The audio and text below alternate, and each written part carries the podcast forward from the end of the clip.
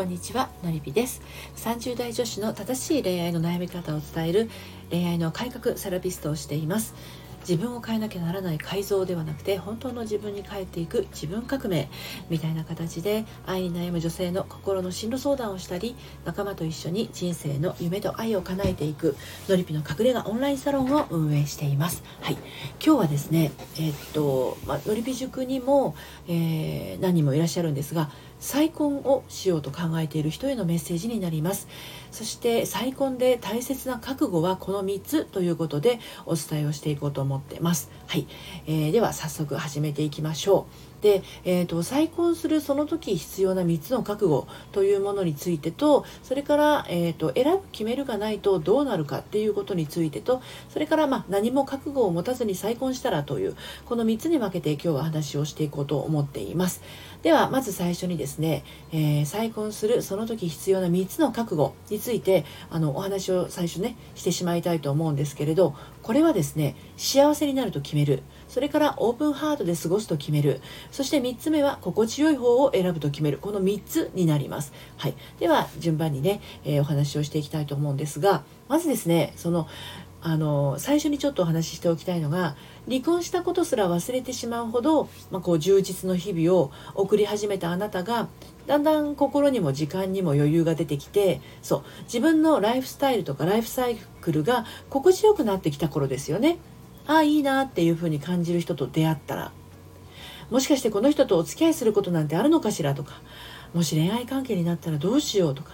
お付き合いが進んだなら私なんかでも再婚したりするのかなっていやでも私バツイチだしななんてね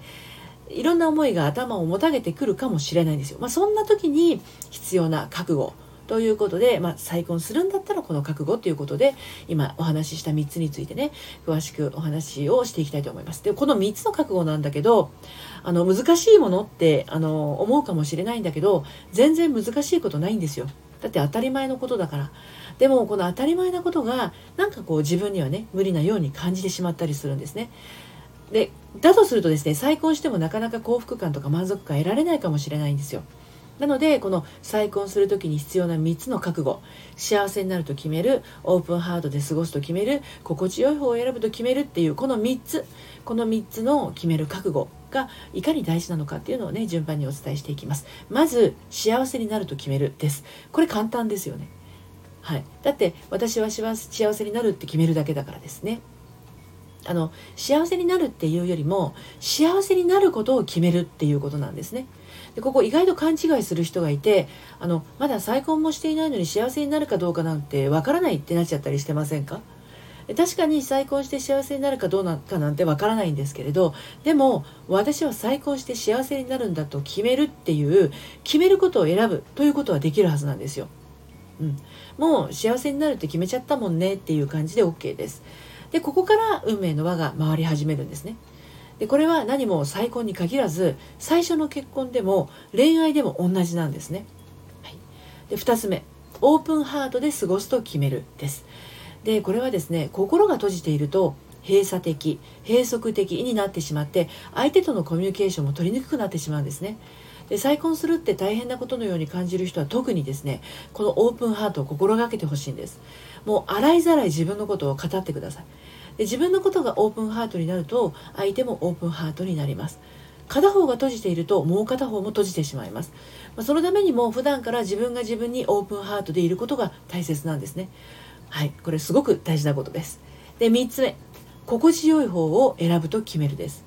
何かを選ぶ時にこっちにした方が良いというような良い悪いで判断しないことです。これが感じがいい感じが悪いという感覚の声を聞くようにすることが大事です。心地よいという言い方がしっくりくる人は心地よさを基準に選ぶことです。感じがいいっていう言い方の方がしっくりくる人は感じの良さを基準にしてください。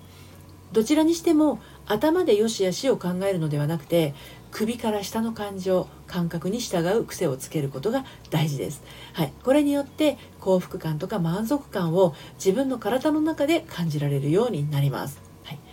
でこの選ぶ決めるがないとどうなるかなんですけどこのようなこう選ぶこととか決めることができない場合ですね自分の軸がぶれて流されやすくなってしまいます。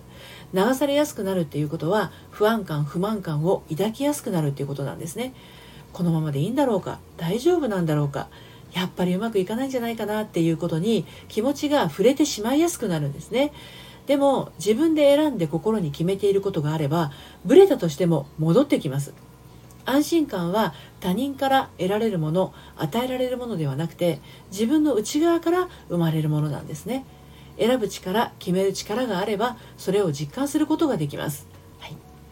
そうそう一つお伝えなんですけどこれねあの公式サイトの「愛のトリセツ」の方でもですねあの再婚するその時に必要な3つの覚悟ということで、えーと、読むセラピーとして綴ってもいますのであ読んでみたいなと後からまた読み返してみたいな目でも追ってみたいなという方は概要欄に、えー、愛のトリセツのリンク貼ってありますのでそちからそちらからお読みになってみてください。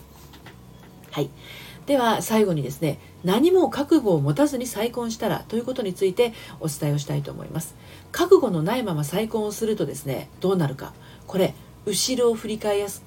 噛んじゃいました。後ろを振り返りやすくなります。そうして後悔と罪悪感の毎日を送ることになりかねません。自分の人生生き方に責任を持つことで本当の意味での自分の幸せとか自分の在り方に確信が持てるようになります。覚悟を持たずして再婚してやっぱりダメだったと再び離婚を選ぶのも一つの生き方です。まあ、たとえその場合でもですね自分軸を持った再